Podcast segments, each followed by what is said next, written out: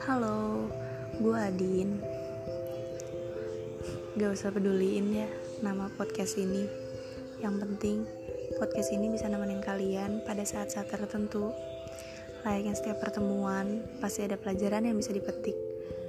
Semoga setiap cerita di podcast ini dan setiap cerita yang kalian kasih, ada pelajaran yang bisa kita petik.